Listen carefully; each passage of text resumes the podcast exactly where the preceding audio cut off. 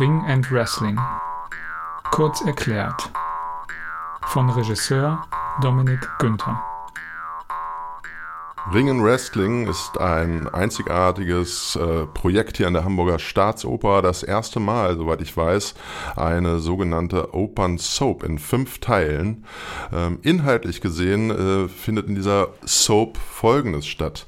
Die Götter aus dem Ring der Nibelungen, die ja am Ende, als äh, der Götterdämmerung äh, ein schweres Schicksal erlitten haben, weil Valhalla ja auch abgebrannt ist, sind 3000 Jahre später als Flüchtlinge in die Sporthalle, die hier in der Hamburger Staatsoper eingerichtet wurde, in der Opera Stabile äh, verbannt, sozusagen als Flüchtlinge und ihrer Aufgabe äh, erledigt. Sie wissen nichts mehr mit sich anzufangen, ihnen ist langweilig, sie haben keine Aufgabe mehr, sie haben keine Helden mehr, sie haben keine Chance mehr, Intrigen zu spinnen und ähm, das ist natürlich ein Problem. Jetzt kommt Nick Neandertal hinzu. Es ist ein Hymnensänger, der diesen Göttern ähm, eine Hymne schenkt, nämlich die Hymne Ring and Wrestling. Ring and Wrestling ist jetzt wieder da. Das motiviert die Götter, nach neuen Helden zu suchen. Und jetzt kommt das Besondere ins Spiel. Es werden Wrestler auftreten. Und äh, das Besondere an diesem Projekt ist ja, dass wir sogenannte Hochkultur, die Oper mit sogenannter Subkultur, nämlich der Veranstaltung Rock and Wrestling mischen. Rock and Wrestling ist eine Veranstaltung, die vor über 15 Jahren auf dem Hamburger Kiez äh, auf St. Pauli entstanden ist, in der Kneipe Komet. Und ähm, Wrestling ist ja sozusagen ein überhöhtes Schauspiel, was äh, mit den äh, Attributen gut gegen böse spielt. Und das hat sich der Wrestling-Verein Rock and Wrestling zur Aufgabe gemacht, Figuren zu schaffen, die das Gute und das Böse repräsentieren. Und in sogenannten Stellvertreterkämpfen werden ähm, Konflikte und im, in dem Fall Konflikte, die auch in der Hamburger Politik entstehen, gegeneinander ausgetragen.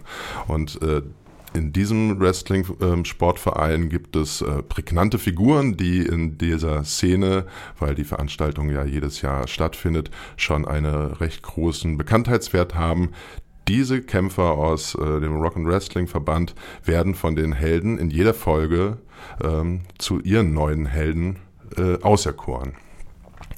Das heißt, dass eigentlich in jeder Folge ein neuer Held gefunden wird, wie zum Beispiel in Folge 1 ein neuer Siegfried, The One and Only, in Folge 2 Pink Zilla, ein Drache, in Folge 3 Commander Kernschmelze, weil man ja mit Atomenergie auch wieder die Macht erlangen kann, bis hin äh, in der letzten Folge die große, der große kulturelle Held, die Elbphilharmonie. Und äh, diese Helden haben in den jeweiligen Folgen natürlich auch Gegner und äh, ob sie sich durchsetzen werden, werden sie ja dann sehen, wenn sie kommen. Und es wird auf jeden Fall sehr turbulent. Musikalisch basieren die Folgen ähm, auf Elemente aus Wagner.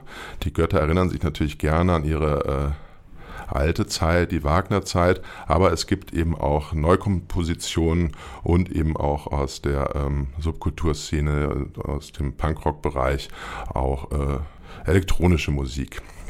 Der Komponist und Dirigent und Arrangeur ähm, Leo Schmidhals ähm, hat da einiges an Arbeit geleistet. Es wird ein sehr musikalisch, abwechslungsreich und anspruchsvoller Abend.